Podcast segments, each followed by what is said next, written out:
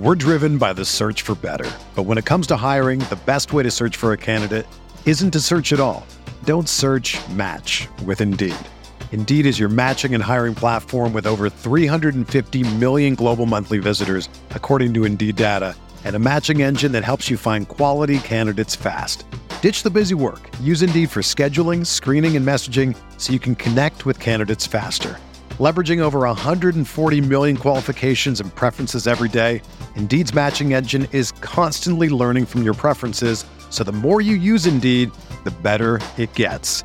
Join more than 3.5 million businesses worldwide that use Indeed to hire great talent fast. And listeners of this show will get a $75 sponsored job credit to get your jobs more visibility at Indeed.com slash BlueWire. Just go to Indeed.com slash BlueWire right now and support our show by saying that you heard about Indeed on this podcast. That's Indeed.com slash BlueWire. Terms and conditions apply. Need to hire? You need Indeed. Arizona, Colorado, Indiana, Michigan, New Jersey, Tennessee, and Virginia, WynnBET is now live in all these states, and the excitement of Wynn Las Vegas has finally landed in online sports betting and casino play. From boosted parlays to live in game odds on every major sport, WynnBET gives you the tools to win. Sign up today for your risk free $1,000 sports bet. Download the WynnBET app now or visit WYNNBet.com to start winning. The Timeline is a Blue Wire podcast.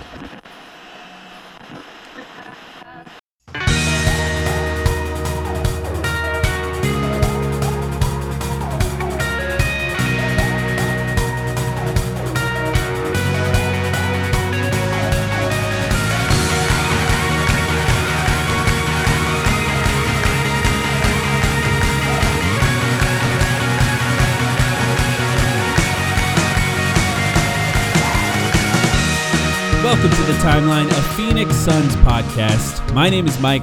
I'm here with Sam. Sam, how you doing? I'm doing all right. Um, I'm doing all right. Yeah, it's a lots of stuff happened. So it's the last time you I- and I, I- recorded. I didn't wanna say- too. I didn't want to say good because I don't think I'm good, but but uh, I think we have quite a bit to talk about this week. I don't think we're in panic mode either. We're going to talk about a lot of stuff today. I think. Yeah. Um, normally we like to come on this podcast. We like to have fun. Like that was the goal of the podcast when it was initially created. Come on the podcast, have fun, make analysis as fun as possible for the people listening. Hopefully we've accomplished that over time. But I think this week we have to talk about something that's serious. This is a serious thing that happened within the Suns organization. And it's something that we're going to have to talk about now and likely the rest of the season and potentially up until the imaginary sale of the team, according to this source at least. And this is from Jordan Schultz on Twitter. This is what he said. I know everyone listening to this podcast knows it, but I want to break it down word for word here and go through everything that we know about this so far because it's not much, uh, but it's a little bit more, I think, than some people listening are aware of. He said, breaking, the NBA is preparing for a massive story accusing Suns owner Robert Sarver of racism, sexism, and sexual harassment in a series of incidents, sources say, with enough evidence to support such claims, there's a real chance the league would forcibly remove Sarver. So this is a monster story. Now, uh, some things not in this is it's by ESPN, and ESPN is planning on posting it uh, soon. We don't know exactly when. I think uh, everyone is, I, I guess you could say, bracing for it.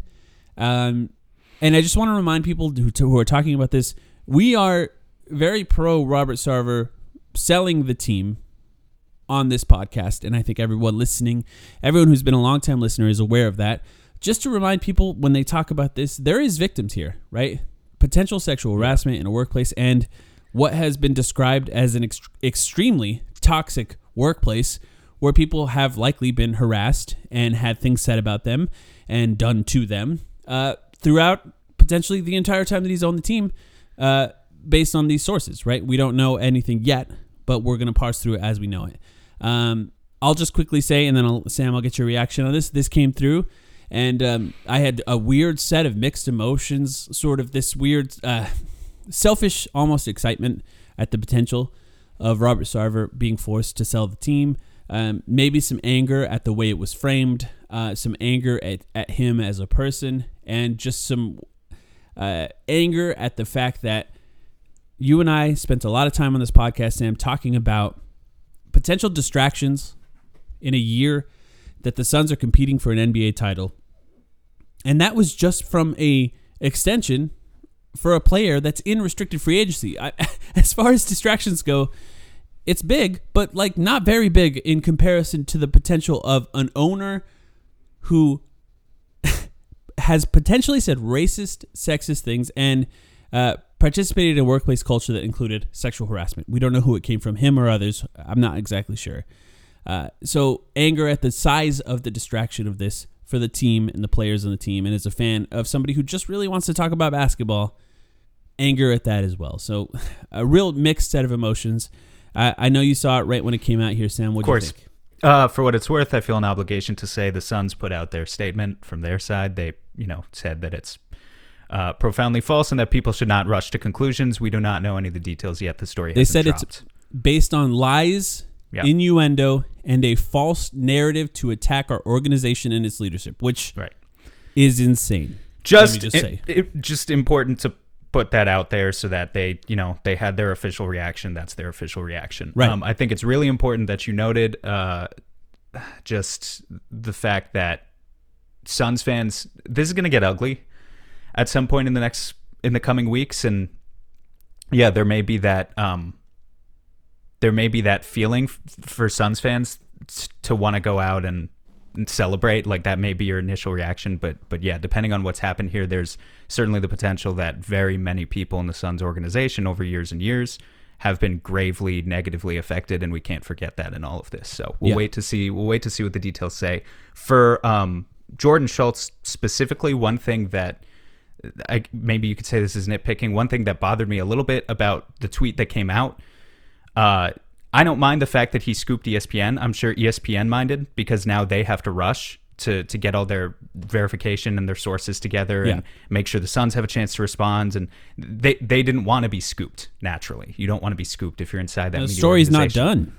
Exactly. That and that doesn't matter to me. What matters to me a little bit and what bothers me a little bit from an ethics standpoint is um edit or, or maybe not ethics, maybe maybe I shouldn't go f- as far as to say that, but an etiquette standpoint is editorializing uh, and giving your reaction before the story has dropped. Like I, I feel like when you say this has great potential for Robert Sarver to sell the team, Yeah, before opinion. before the story has come out, that is an opinion. And that is an opinion that aids you in spreading the story as far as you possibly can on social media. Right. But it's a little bit dangerous in that it allows certain people to now control the narrative and set certain expectations for what this is going to be before we know anything. Yeah. And that's unfortunate because Yeah. we don't we don't know what's going to come out on Monday. This could be tomorrow, could be next week, it could be next month. I imagine it'll be pretty soon, but we just don't know. And there's a wide range of outcomes in in these types of situations in the past. You look at on one end, obviously the the example that everyone's going to think of is Donald Sterling with the Clippers back in I forget the exact year was it 2011, 2012? Something like that. So yeah. long ago now. Um Chris Paul on that team too. Chris Paul on that team, of course. Owners, board of governors come to a unanimous decision. Uh, Sterling is no longer owner of the Los Angeles Clippers. On the other end of the spectrum, you have something like the Dallas Mavericks sexual harassment scandal just a couple of years ago, which was very successfully swept under the rug and no one even talks about it anymore. So Yeah. we'll see. Yeah.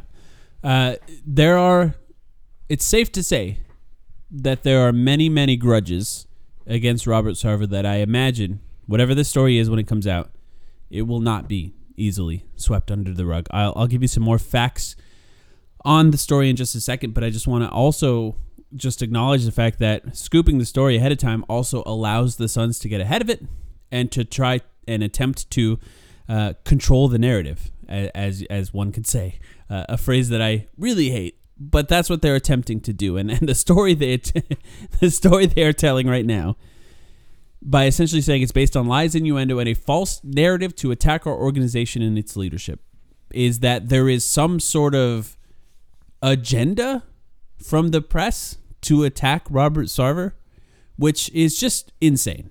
It's just completely insane to me, this is the kind of defense that comes from a narcissist, a, a super rich narcissist who just thinks that anyone saying anything negative about him is out to get him. And right, there are plenty of reasons, even without this specific story, to say things negative about Robert Sarver, just with his own leadership and the way that he has run the organization that is the Phoenix Suns. The fact that they are now saying that there is some sort of secret press agenda against the Suns is a batshit insane story. And I'll say this too, just just for the people listening, Sam and I are sort of navigating a complicated story here, um, and we're gonna do our best. And I think that I believe that Sam and I have a responsibility. I made this up for the record, but I believe that we have a responsibility uh, to say exactly how we feel and to, to present the story exactly how we feel it needs to be presented to people because we do not have access to the team. And what I mean by that is when you don't have access to the team, you have to essentially worry about your access. You don't have to worry about your access being taken away from you if you say the wrong thing. Now, I'm not saying that the Suns would do that, but I can say that I believe that there are people that have covered the team that are afraid that that would happen for one reason or another. Uh, we do not have access, therefore, we will try to present to you information as best we can uh, with our opinions factored in without having to worry about that access. So, just for the record, we will do our best here uh, because this is going to be a, a potentially a year long story, maybe longer. Kind of says a lot about the state of sports media right there. Yes, exactly. Uh, it's just the way it is. Uh, f- favors are traded for access, and and I'm not saying that people for the Suns uh, do that. I don't know. You can sort of read how people talk about the team and make your own conclusions based on that. Um, Certainly at the national level. Certainly definitely at the national level. Yes. all the time. Jordan Schultz went on Arizona Sports Radio, and this is what he said: "This report is a monster. As bad as you might, as bad as you might think it might be for us to be having this conversation, it's worse." What I was told, some of the things that are going to surface in this report, including sexual harassment, it is jaw dropping. There's just no way that with all of these people on the record, men and women, that he's going to be able to survive this in my eyes. One of the parts of the response to the Phoenix Suns or of the Phoenix Suns was that it was from people that were not on the record. He also stated that on the record for this story is former general manager Ryan McDonough and former coach Earl Watson. So there are going to be plenty of people on the record in this story, including people with high profiles. Earl Watson, former NBA player, Ryan McDonough, former assistant general manager for the Boston Celtics, former general manager for the Phoenix Suns for years, uh, and going on the willing to go on the record after potentially signing NDAs. We don't actually know this to be true, but it's it's an assumption that we can make here that uh, people who run this kind of work uh, culture tend to have people sign NDAs. So we'll see how that works with them. Uh, they're going to be on the record for this story. They've also said, Jordan Schultz has also said, that more than 50 people have been interviewed for this story. So more than 50 people that have been associated with the Phoenix Suns, including people who have worked for the Suns, have been interviewed for this story. This is not just a regular report. This is not just conjecture. Somebody said that we've heard these reports like this every April. I don't know what they were referring to on my Twitter, but that's just not true. This is a well researched report that will be everywhere on ESPN soon. And it's important to note that if ESPN is writing this story, they're not just a, a website, right? They're a website, they're a magazine, they're an Instagram account, they're a Twitter account, they're a TV show company, uh, Yeah. they're a podcast company. This story will be everywhere. There is no way for this to be swept under the rug based on the vastness of this story and the media outlet that is about to post it. This is going to be a massive distraction for the Phoenix Suns from potentially mistakes made by an owner who is already done so many bad things just in a basketball sense. And yeah, we're going to have to cover it. I don't know. What are your thoughts on any of that that I just read out here? It's a lot. it's it's so much before we know the actual details. I mean, again, just going on the radio and and setting the grandest of expectations. So we'll just have to see. You know, the, I, I guess the only other thing I could say is the unfortunate fact of I've talked about the situations we've had in the past with owners uh, kind of embroiled in, in various scandals. There's a political game too when it comes to the, the board of governors meeting. and and kind of deciding that sort of stuff, you know, making those sorts of decisions of who gets to be an owner and who doesn't. And I hope that doesn't get in the way too much of the facts of this case when they come out. That's Right. the only other thing I would think of. Yeah, I mean, be cognizant of the people that are involved when you talk about it online. I'm just asking people that listen to this podcast, please be cognizant of that. Uh, just be aware of it because you want to be sensitive to the people that are involved. They're likely, potentially, could be victims here. So it is what it is. Uh, but the other part, Sam, I'm glad you brought that up. The likelihood of Robert Sarver being forced to sell the team at some point in the near future uh, is I still think low. I, we have not, we don't know the details of the story. We're, I'll be honest, I'm trying to find out. I'll, I'll do my best to try and find out some details of the story as quickly as I can. And if I know anything uh, of import, I'll let you know. I'll let you know. Um, I promise. And I, I do think that it takes a lot for let's just call them billionaires who are afraid of things in their past creeping up on them as well to vote for the uh, actually forcing uh, uh, someone to sell what they consider their property. So it, it would take a lot for that to happen. Uh, so if you're if you're already looking forward to the future, um, let's just say that the more likely scenario where the Suns team is sold, in my mind, is that this the press is so bad for Robert Sarver that he himself makes a decision that it would just be better for him to cut bait and leave. Uh, I think everyone voting to force him to sell. I think that those kinds of scenarios are going to be less and less likely in the future. And I've heard somebody like Mark Cuban say that there's some sort of slippery slope. This is from something that happened a few years ago. Uh, and I don't know that that's something that will happen. So I just kind of doubt it. Do you agree with that? You know how these guys think. They are in it to protect their own interests, and yeah, they tend to come from the same general sect of society. So yeah, I think that's spot on. Yeah. Skeletons in the closet. Chris Paul, Devin Booker, and Mikal Bridges were asked about this um, either before or after the last game. Uh, shout out to Duane Rankin. I think he was the person that asked. Chris Paul said the Suns have a solid locker room. I believe he said it was the best locker room of his career. Devin Booker said something has to come out first before he comments on it.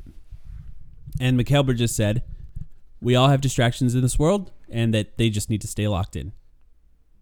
What none of them did is defend Robert Sarver. As they should. I mean, that's that's not their role to play. Pretty exactly right. Yeah. But they didn't do it. If they believed he was a certain kind of person, they might defend him. I do think that it's important for the Suns to be. It's nice. It's a good situation for the players to be in the scenario where they have a leader like Monty Williams and a leader like Chris Paul, who has quite literally been through this before, and he can guide them and navigate them through this scenario to try and eliminate i don't know if you can say that as many distractions as you possibly can or at least reduce them to try and keep them focused on the proper goal which is winning as many games as possible including a championship at the end of this all i mean i can't imagine i can't imagine a more frustrating scenario in this season than the suns potentially having one of the best teams they've ever had and just this report and Robert Sarver potentially just kind of taking a big shit right in the middle of the season, uh, right at the beginning of the season, really. That could be a massive distraction for the rest of the season, and it'll Right. be I- interesting to see how the players navigate this. I do not envy the situation that they're in. Uh, the only thing I'll say to that is evidently ESPN's been working on this for a while. Supposedly, you know, th- again, we I have to At keep least repeating six myself. months. I have to keep repeating myself. We do not know the details yet, but I suspect the timeline of events here is going on many, many years, if not months, months, two years. Um, you know, Robert Sarver's been an owner for 17 years. That my point being, this could have come out at any time. It could have come out when the Suns are a 60 win team. It could have come out when the Suns are a 20 win team. And yeah, the organization's just going to have to trudge through it either way. I think one guy, by the way, who's probably in the toughest position here to navigate is James Jones, Mm-hmm.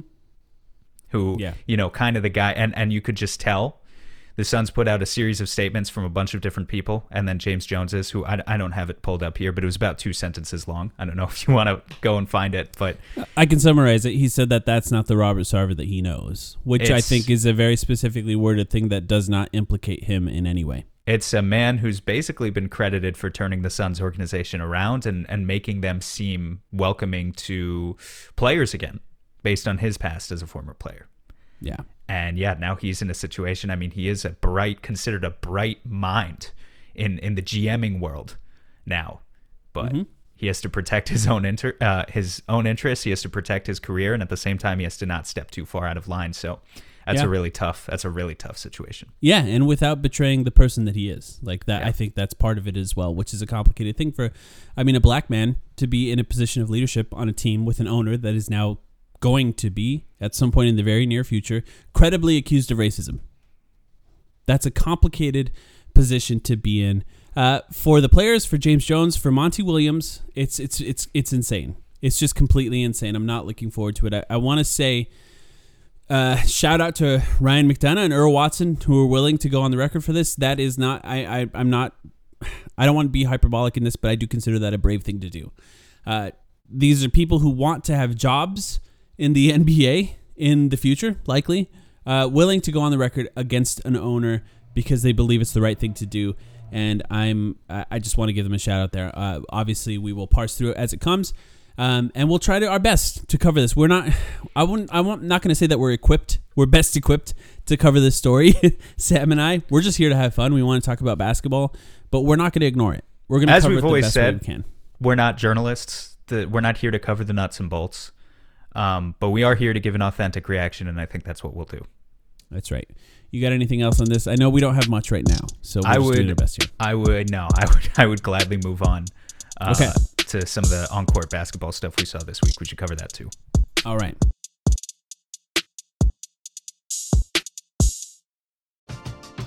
We're driven by the search for better. But when it comes to hiring, the best way to search for a candidate isn't to search at all.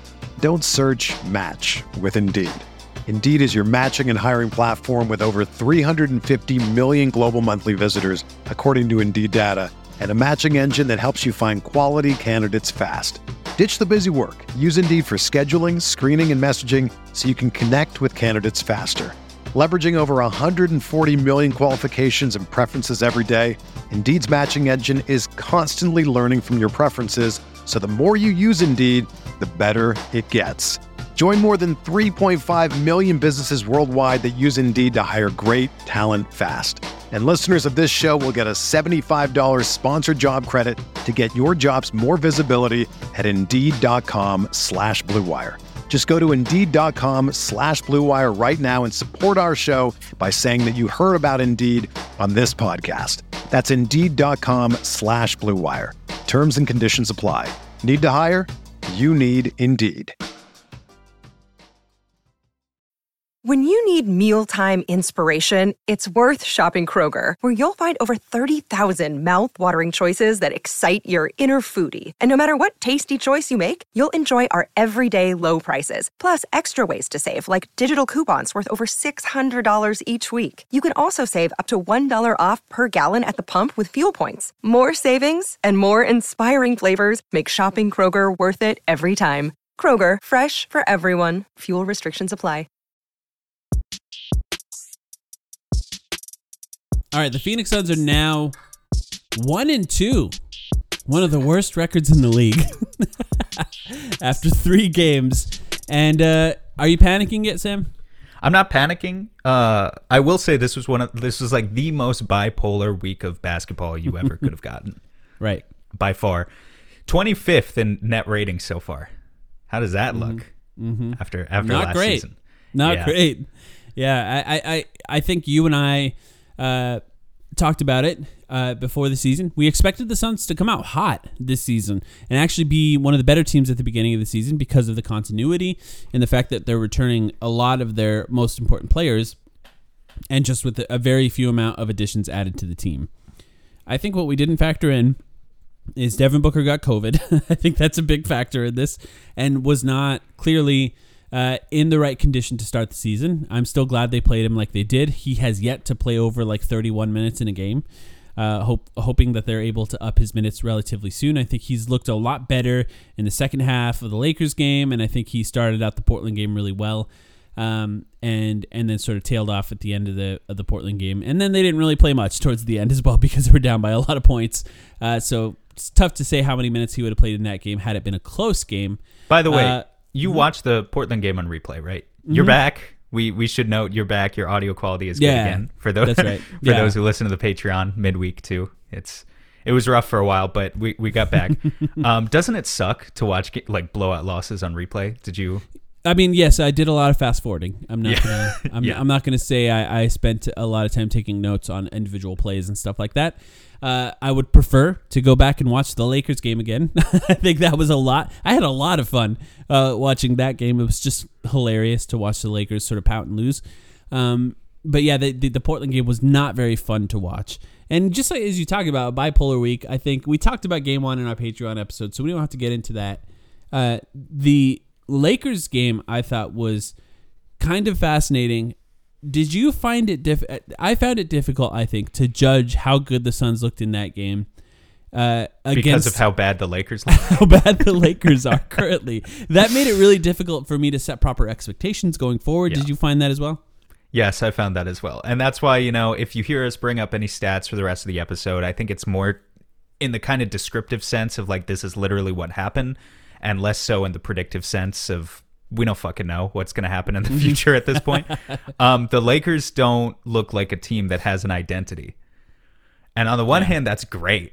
Ah, yeah. like that's really great because that's supposedly one of your toughest competitors in the Western Conference, and you know they'll probably figure it out at some point. Yada yada. But They just need a few lineups. I'll keep saying that. They just need a few lineups that work by the end of the season. If they can make it into the playoffs, they can still be dangerous. Yeah, but in that game, yeah, it's like you know, and and the other thing is you go into that Portland game. Portland's on 3 days of rest. You're on a back-to-back. So okay, you anticipate that that means you're at a 10 point. Like that's usually a 10, maybe even 15 point swing sometimes. You have to really be at your best and hope for like poor shooting from the other team to be in that situation on the road, come out mm-hmm. with a win. Mm-hmm. But uh you know, there's a difference between that and getting trounced, which is what actually happened. So it's just really hard to judge. Mm-hmm. Really hard to judge because the Lakers look so bad. Yeah. What do you think, just watching the games, what do you think is the biggest problem with the Suns and how they're playing so far? The biggest problem with the Suns, uh, from a statistical standpoint, and and this is maybe different from an identity standpoint, but the starters have looked really bad, and I think it's difficult to talk about. uh, We we've kind of touched on this. I think we touched uh, talked about it on the Patreon episode as well, uh, just because it, it was relevant in the Nuggets game too. The balance of power in the offense is still something that they're very much trying to figure out. And and just to throw out the stats here, the Stars have played 61 minutes through three games. They have a 96.2 offensive mm-hmm. rating. That's mm-hmm. putrid. They have a 125.8 defensive rating. And again, small sample size, you know, but it- you know that's like the worst defense of all time. A minus 30 net rating. Mm-hmm. And the big thing, the starters have logged 61 minutes together. No other lineup for the Suns so far has logged more than 12. So it's it's like mostly the starters playing and they just haven't been able to figure it out. Now, some of that I think is luck. Jae Crowder is like one for 800 from three to open up the season. Yeah. So somehow could- has a floater now, though. he does somehow have a floater, and I kind of like it actually. But Yeah. um, I, I, I appreciate his uh, willingness to try and get to the basket a little bit more. I will say that. Now, however, yeah, he hasn't been able to to hit a three. That would obviously help the offense immensely. Devin Booker, we talked about his conditioning. Um, I, I think definitely Mikal Bridges. There, Mikal Bridges in a way has looked like the Sun. Well, I wouldn't say that. Chris Paul has probably been the best Suns player. I think Mikal Bridges. There's a case though, almost that he's been the uh, best player through three games. He's averaging like 18 points per game to open up the season. He's hitting his threes. He's trying the mid range stuff. It doesn't always work. And sometimes you watch them run plays for Mikal Bridges now, and you're like, well, wouldn't that be better if you just did that, but for Devin Booker? So it's it's again, it's it's tough. uh, but uh, you know, but on the other hand, I've I've been talking up him embracing that role all off season long. So I, I I want to continue to see him be that third scorer because I've talked Yeah. about it forever.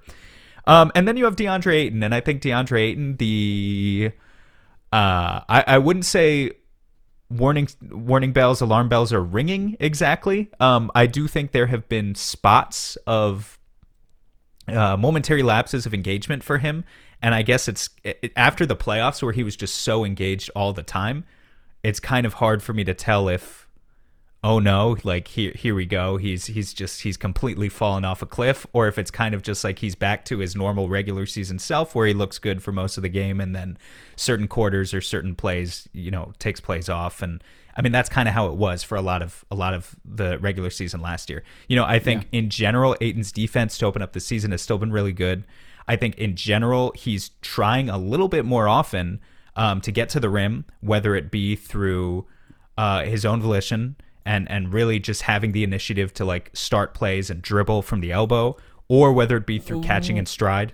What's when up? you say a little more often, I mean, as compared I, to. I mean, like he's doing the regular once. season last year. It's definitely not the playoffs, right? I'm talking about the regular season. I mean, he's doing it once per game instead of zero times per game. He's like he's dribbling. Okay, and and and it's progress. It's yeah. progress. Mm-hmm. You know, I didn't expect it to happen instantly, right? So I, you know, yeah. I didn't expect Ayton to come out of the gate and average 30 points per game and dribble the ball 500 times. So I think it is progress. Um, I think, uh, but yeah, there there have been like little moments of uh, little lapses on defense, and there have also been kind of weird engagement things uh, with his rebounding so far. But again, mm-hmm. it's just through 3 mm-hmm. games. I've, I have noticed though. Three uh, games, but like half of each game. I have noticed. I have noticed. Yeah. So yeah, I mean the starters. I I really don't think it's any one thing with the starters. I don't think yeah. one player is entirely holding them back. I think no. basically no. every player in the starting lineup, except for maybe Chris Paul. Uh, even Chris Paul, I think, could probably shoot a lot more than he is. But but basically everyone except Chris Paul just yeah. looks off for one reason or another. Well, yeah. I th- well, I think if you want to really point out one player that's kind of holding them back, I think definitely for the first two games that was Devin Booker, but he started picking it up uh, in the Lakers game, and it was it was the conditioning was was a big factor here because conditioning does a few things. It's it's his first step, right? It's his ability to get to the rim, and it's his ability to def- defend on a consistent basis throughout the course of an entire game. And I think those three things were affected. He couldn't quite get to the rim in the first two games, got a little better at it in the Lakers game, and seemed to be back to his normal self, getting to the rim in the Portland Trailblazers game. And I think the effort defensively has not quite been there with Devin Booker so far. And I think he'll get better. That's not something I'm entirely concerned with because I think that is mostly just them trying to get him back into game shape. He did not have a preseason, really, just half of one game. And I think he could get a lot better, um, you know, with some conditioning but yeah, DeAndre Ayton, it's confusing. You know, one half he'll look great, the next half you'll just forget he's on the court. And he set the standard. Like at this point, the the kid gloves are off. The kid gloves need to be off for everybody talking about them. I don't I don't give a shit if people online get mad about how we talk about them anymore because he himself set the standard of what he can do in the playoffs and it becomes incredibly obvious when he is not meeting that standard. Uh, you know, he's healthy. He's in shape. Monty Williams said he, this is the most in shape he's come into a season so far. So it's for him, it's about engagement and effort. And if that's not there, it becomes incredibly obvious. And I don't care if he's mad. I don't care if he's pouting. There's teammates that count on him. Uh, so again, you know, again, it's only three games, but I just I'm looking at the stats right now, and this is kind of funny. DeAndre's averaging 10 points per game so far in 30 minutes. Then you have his backup, JaVale, right underneath him at nine points per game in 13 minutes. Yeah. And they run the same exact offense from, you yeah. know, when the when the two guys swap out, it's still just that pick and roll offense. So yes. you do sort of wonder wh- why why. yeah. But yeah. I, the one thing I'll say though is uh oh, to, to give him some credit, I think that there's they're running plays that slip the screen uh, a lot more so mm-hmm. far.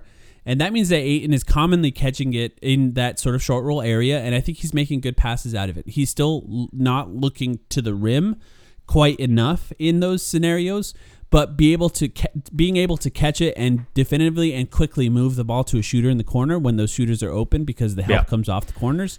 I think he's he's done a really good job. I do um, think there's I do think there's progress there, but I, you know I'm glad you mentioned that because I also wanted to point out just the other thing that happened this week. When you talk about the kid gloves are off, the scouting report on the Suns now is is reads like a novel, whereas last year it might have been a packet. And so these right. teams are prepared for right. the Suns. The the right. the Blazers came out. We all know, you know, we talk on this podcast every week. We all know DeAndre Ayton struggles in the short roll. It has to get mm-hmm. better. We all know yeah. JaVale McGee's not great in the short roll either.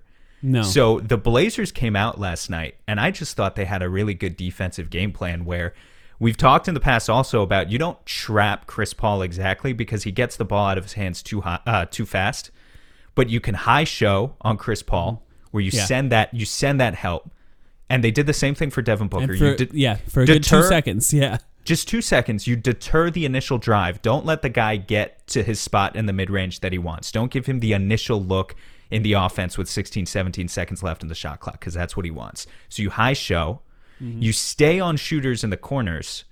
And then you still you still help off. You know, obviously there's still going to be help because you can't just give the roll man an easy dunk. But when you're helping, the guy who is helping is making sure that they're doing it in a way that they're not helping uh, one pass away. So they don't give DeAndre Ayton an easy read when he catches the ball in the short roll. That's what Portland was doing. They there was and and actually I talked about they were doing it to McGee too because there was a when the game really started to fall apart last night. There was a five or six minute stretch when it was actually the bench, and Elfrid Payton came out onto the court. And the only offense that was happening is they were giving it to JaVale McGee again and again and again. For a five or six minute stretch, the Suns could not get the ball to Landry Shamet or Cam Johnson. They couldn't get any shots up. The only offense they could get were JaVale McGee layups and dunks. And sometimes that's great, but it cuts off your capacity to do other things. And we see it when McGee's on the court. We see it when Ayton's on the court. Portland came out really prepared these teams know how to play the Suns now. Like it's it's not it's not a secret anymore what their Yes. weaknesses are. So you need to be on it every night, and you need to have Well, counters. Well, I think this is a huge this is a huge thing with DeAndre Ayton catching it in the short roll. If he's unwilling to attack a one on one situation with a smaller defender in that scenario, faced up, right? That's going to be easy to defend because then they Right. have the ability to rotate to the shooters because they can rotate off of the hard hedge, And- the, the show that you're talking about, and and uh, and look, the other thing is DeAndre Ayton's gotten relatively good at inside out passing. So if he's down low, he's able to find shooters. He can't do the other thing, the outside in passing. The thing that actually the opposite is the case with JaVale McGee. JaVale not quite as good at getting it out to shooters, relatively good at passing to cutters. Um, so like if you if you're sort of aware of those things as well in the scattering report, just as you're talking about, you don't have to worry as much about cutters when DeAndre Ayton has the ball relatively high. There's been a few passes that he's attempted to make so far early in the season. Uh, the majority of them have been turnovers. I think he did find a Mikal Bridges on a nice cut once. Um, so yeah, I think that they're forcing the ball into the Bigs' hands, right? And and that was fine when Saric was the backup. It's it, it's okay for JaVale, and I think DeAndre Ayton is still in somewhat of a learning period here, and I think he has to find ways to look at the rim a little bit more, and engagement has to be really high for him to be able to do that. And uh, look, if it sounds like we're, we're picking on him a lot, it's because the game plan is now going to feature him a lot because of how teams have been defending them uh, Right. early on in the season. That means he plays a massive role.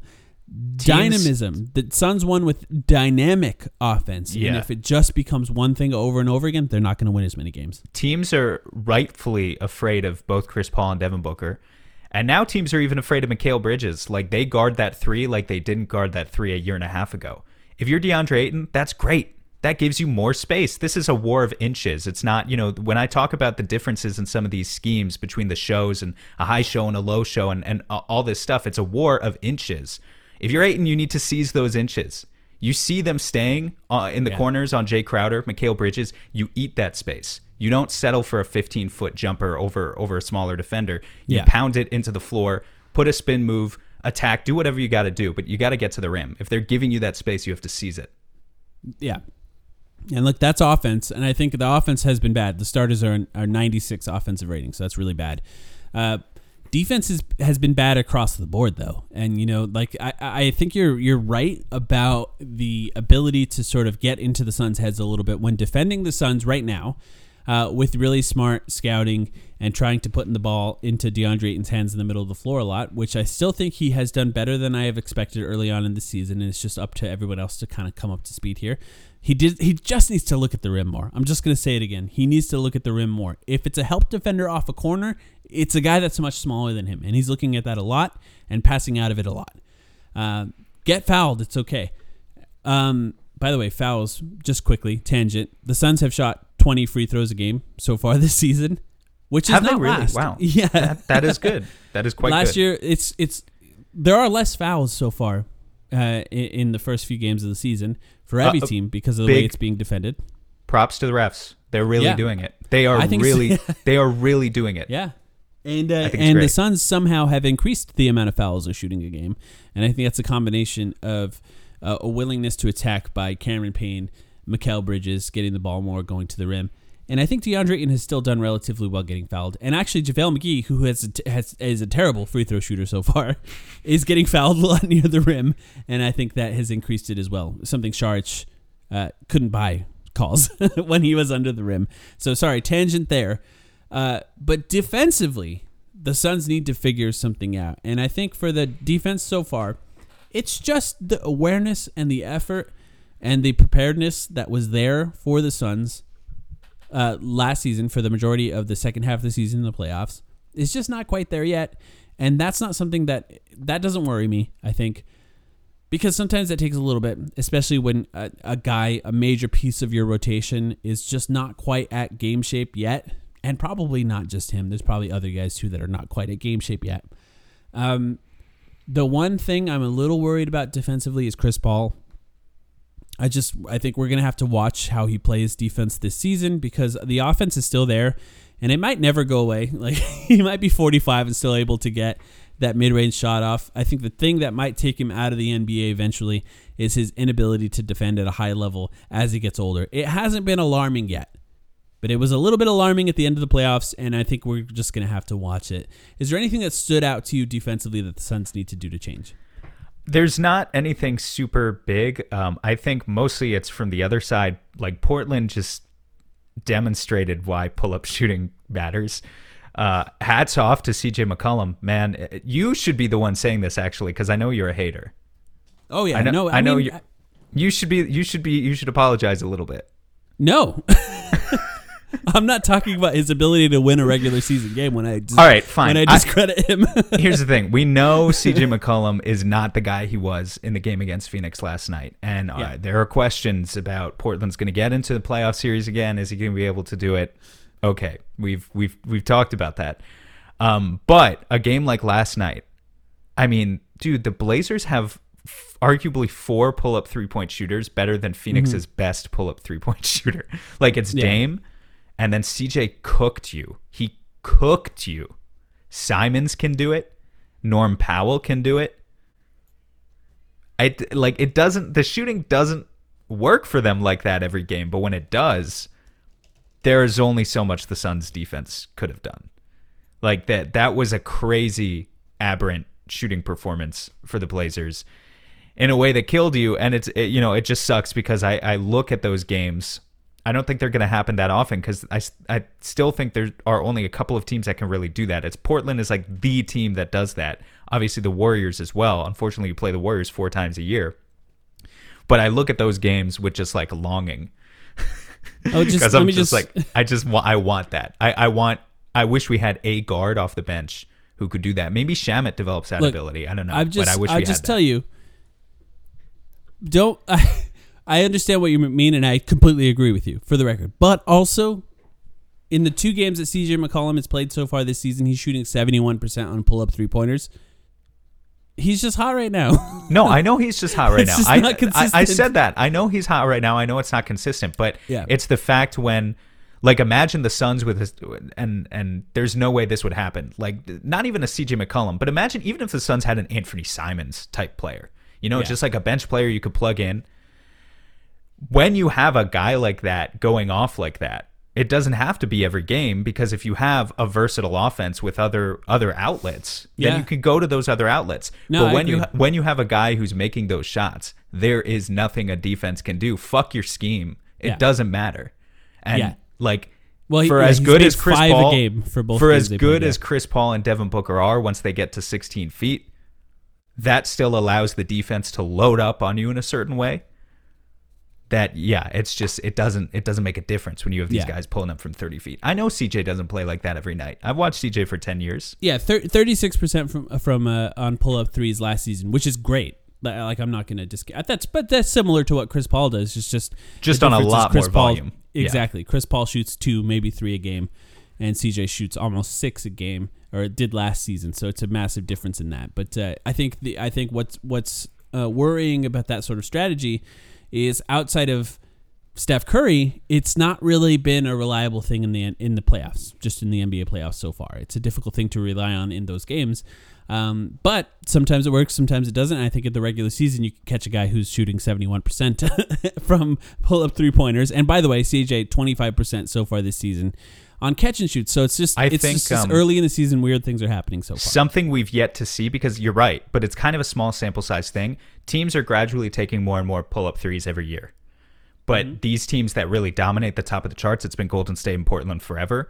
And just with those teams, we've never seen them paired in such a way. I mean, I guess you could argue KD with the Warriors because KD's good at everything, right? But you've never really seen the perfect pairing of giving those pull up shooters the interior finisher, like the elite kind of short roll, again, short roll Yeah. interior finisher type, who would make it such an impossible combo.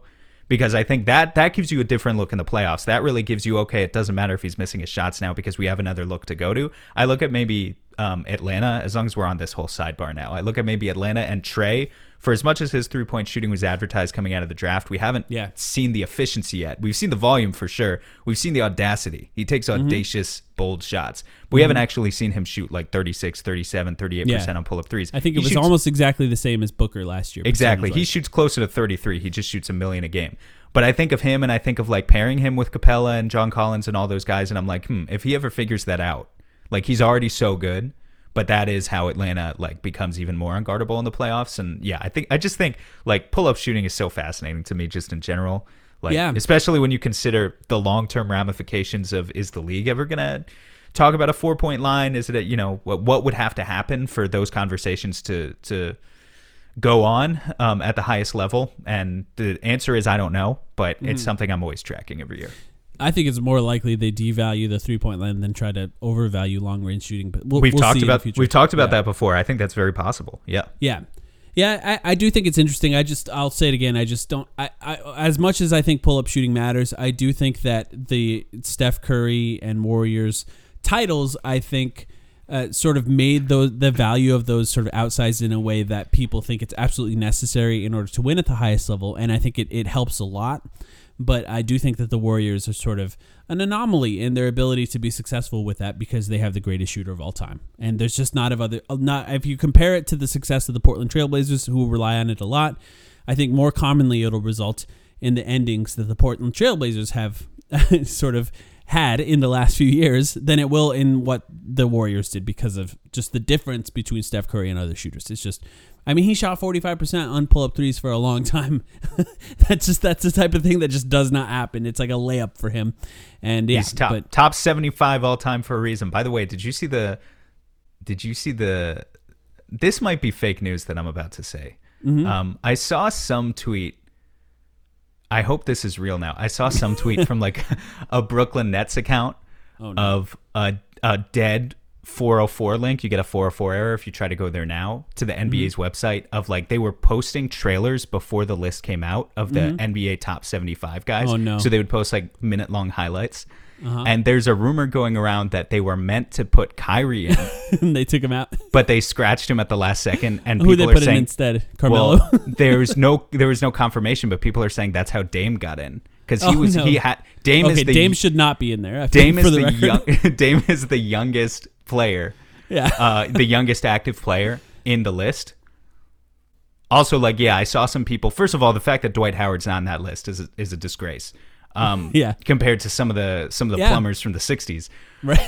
but but also I saw someone even just comparing like Paul George's resume to Dame's. Like Paul George has a lot Yeah. more All NBA Yeah. appearances, more All Star team stuff like that. right. Right.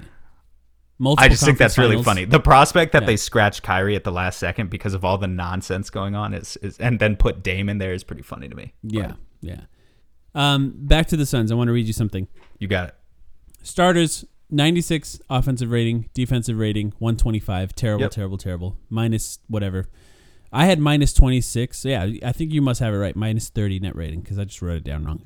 The all bench lineup. just want to read this to you. Which played like three minutes or Yeah. right. no, no, no. They played more than that. But uh, Okay. they- I think it's the second most minutes of any lineup, uh, which is Cameron Payne. Right. By the way, Cameron Payne uh, played very well. Like he's injured now. I'm not sure how serious that injury is, but I think he's looked really good in the in the first two games before he uh, stretched out his hamstring wrong there. And we'll see if he can come back and keep playing at that level because I thought I just think he's looked great to start off the season.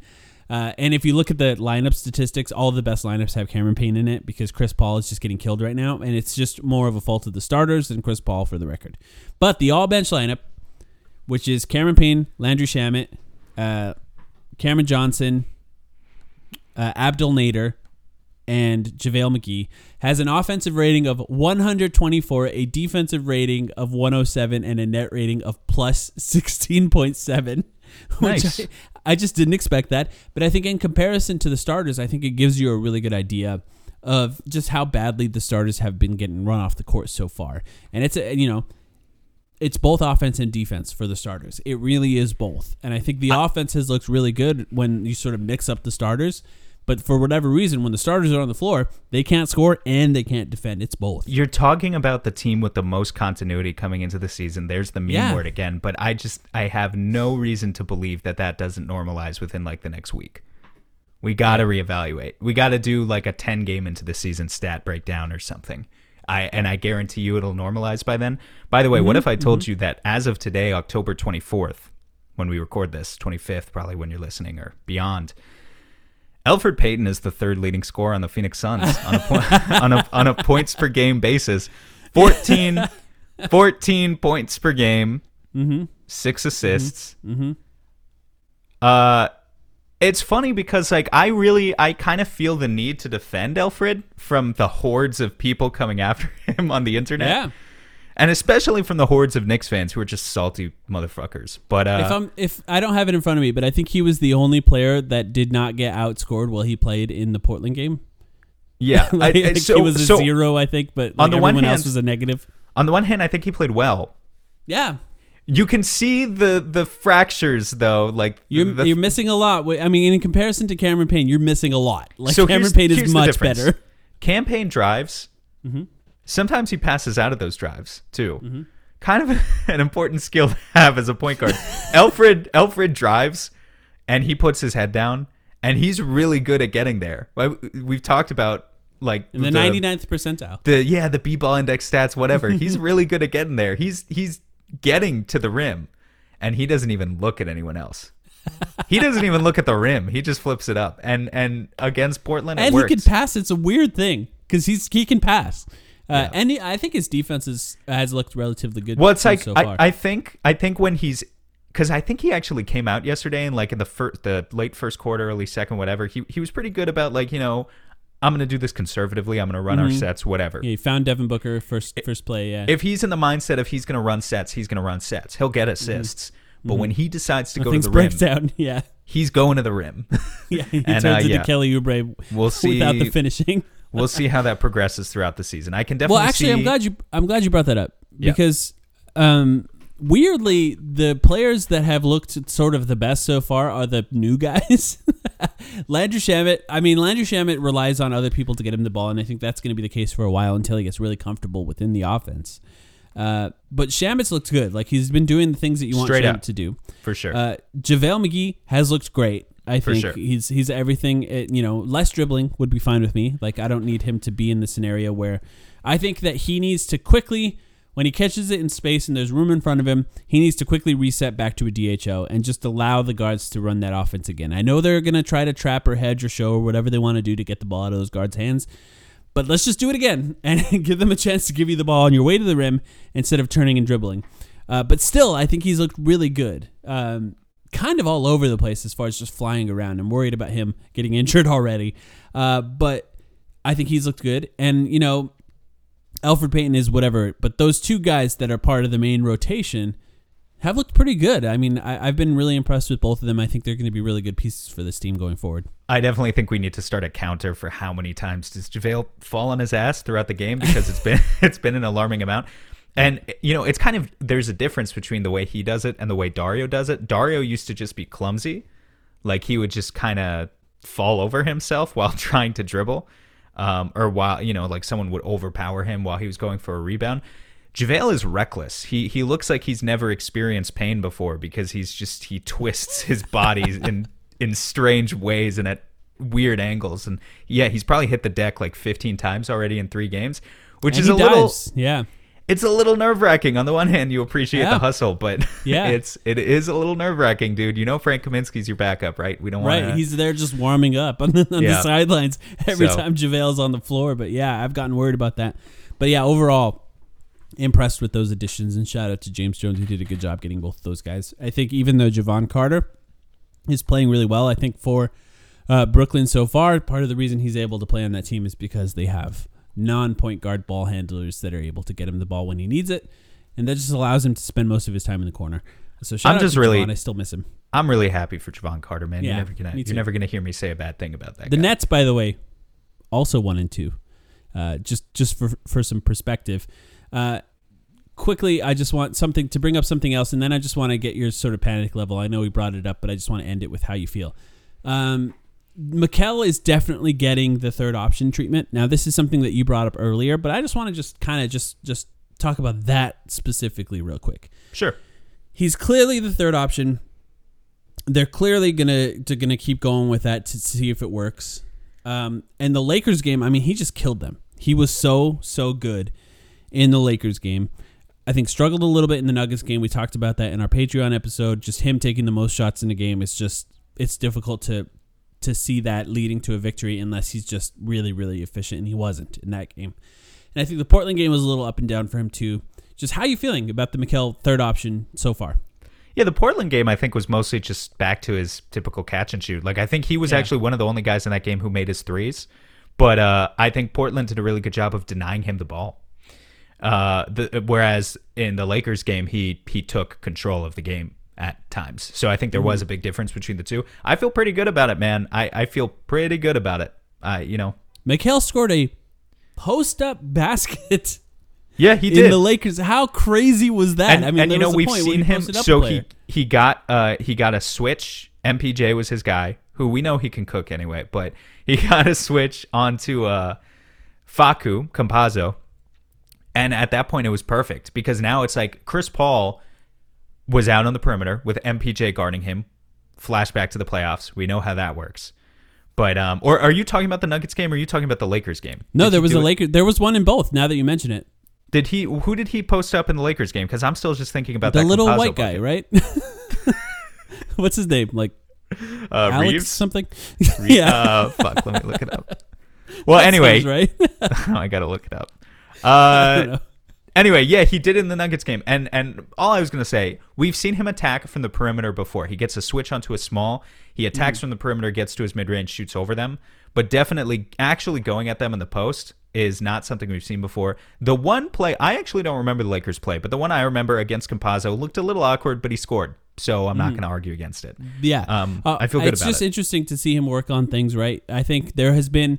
I talked about it in. And sorry, I keep referring back to it. It's a Patreon episode. I guess if you want to listen to those, feel free to sign up. But Austin Reaves. Austin Reaves. there you go. yeah, see, Fucking A, asshole. Alex Austin, whatever. Uh, look, he's got to do something before I remember from- his name. I'm not a draft guy. He's from Arkansas, which makes sense. hmm That does make sense, actually. Uh, but like, there has been, I think, part of what the Suns have done is they're they're doing too much of the things that they worked on in the offseason instead of the things that they did really well last season. And I think that they, it's almost like it's still preseason for them a little bit, and I think they'll get back to certain things. But uh, you know, I think there was some of that with Cameron Payne. There was some of that with Mikal Bridges. There's some of that with just the way the offense was flowing in general, which I think falls mostly on Chris Paul and Devin Booker. So it's up to them, I think, to settle things down and get things going right back to the way they were. Um, and I think that they're going to get back to it. So as far as panic levels, which is where I want to end this, I'm I'm on, I'm low on the panic level scale. But having said that, there will now be a massive distraction added into this, as we talked about at the beginning of this episode. Um, there could be other distractions that come going forward. We're not sure what the stories are going to be in the ESPN piece, and if they continue to go bad, if it continues to go badly early, there could be trades. I think we talked about that in our season preview. The one thing that could lead to massive trades on this team is if the Suns start out badly 25 games into the season and they're not playing well, they could start looking to make massive moves, which they have the assets to do. And that could be uh, interesting, we'll say. I'm not going to frame it as good or bad because I have no idea what that would look like. But I think that I, I'll say this. Maybe I'm one to panic. I think a little bit more than you in general. Maybe I, I don't think that's. I don't think that's true at all. you don't. Okay, good. wait, wait. You said you a said you You said you panic more. I think so. Yeah. Have you ever looked at my Twitter the day of a trade deadline? Okay, yeah, that's true. That's true. but I think that I, I, I guess I'll, I read into red flags a little bit more, is what I'll say. Okay, sure, because sure, I sure. see things and I think, we uh, we panic about different things. That's, I- that's you're right. like, if you if you're a zero here on the panic scale, would you would you say you're a zero? No, I'm a one. Okay, because I'm You're like a two. five. I feel like I'm like out of out of one to a hundred, I'm like a five. Like I'm still I'm still a little bit concerned uh, because I just expected them to be better. But I think the main thing that's keeping me l- relatively low on that scale is the fact that Devin Booker wasn't quite right, and I think that affects every part of the team. Mm-hmm. And once he looks better, I think it's going to make a big difference. But I, I'll just say, you know, these were good teams that you're playing, and they Yeah. prepared for you. So now you have to prepare even better. Right. Um, but but my mood could sour quickly because you look at the upcoming schedule. You've got the Kings, the Cavs, the Pelicans, the Rockets, the Hawks, Yeah. and the Kings again. Right. Those are your next six games. The only team in there that ha- would have any right to beat you are the Hawks, and even then- great, yeah. even even them, technically by the books, like according to preseason odds, should be an underdog Mm-hmm. but they're at least a good team. The Pelicans are okay. The Kings are okay. They but they really you should not drop a game to the Kings if you're a contender. the. Pelicans are bad. you should not drop a game to the Cavs if you're a Yeah. contender. Although by the way, Right. Evan Mobley looks fantastic. Yeah, you should not watch. drop a game to the Rockets if you're a contender. You have Here's a chance how- to to steer the ship in the positive direction early. But if you don't, if you drop the next two games, then my panic level goes up a lot. Here's That's how when you. I'll- Sorry. No, you're fine. Here's how I'll rank how my panic level has been in the last few days, or since yesterday, really. Have I thought about the fact that Willie Green is no longer with the coaching staff? Yeah, a few times. That's interesting. I've thought about that a few times because I'm like, we don't know what he did, and it seems like he was incredibly smart and incredibly Is Monty well a liked. fraud? That's start the exactly narrative early. That's that's how it, that's how you sound right now. Or was it was it losing Jeff Bauer? Yeah, because maybe it's he's Jeff gone Bauer, too. yeah. It I'm could just be. saying part of the part of the process of preparation falls onto the, the assistant coaches, and, and one of the main assistant coaches is gone. So it's You're just right. and, you know, and there's a learning curve for them too. So we'll see how it goes. I think Um, there are there are two games this week before we come out to you guys again. One game before Yeah, a the long Patreon. break. Actually, when it's a Wednesday night game this week. Oh, it's a late game. So we'll record Thursday. We'll record the Patreon on Thursday night after the Kings game. For those of you who just listen once a week, well, there'll be two games. If they drop these two games against the Kings and the Cavs before we're back next week, Yeah. you're going to hear a lot of uh, Miami Heat comparisons Yes. probably on your timeline, maybe even worse. So you cannot allow that. You cannot allow that to happen. Last thing is, if anything comes out soon uh, about Robert Sarver and ESPN's report or anything like that, we'll be back to talk about that. You can assure it. Especially if the entire story is published, we will definitely have an episode talking about the implications of that. Um, and we appreciate you guys. If you want to sign up for the Patreon, patreon.com slash the timeline. Extra episode every week. Lots of other things that we'll have coming at you there very soon. Uh, we'll be back Patreon Wednesday, Thursday ish, and next week with another episode. Appreciate you guys.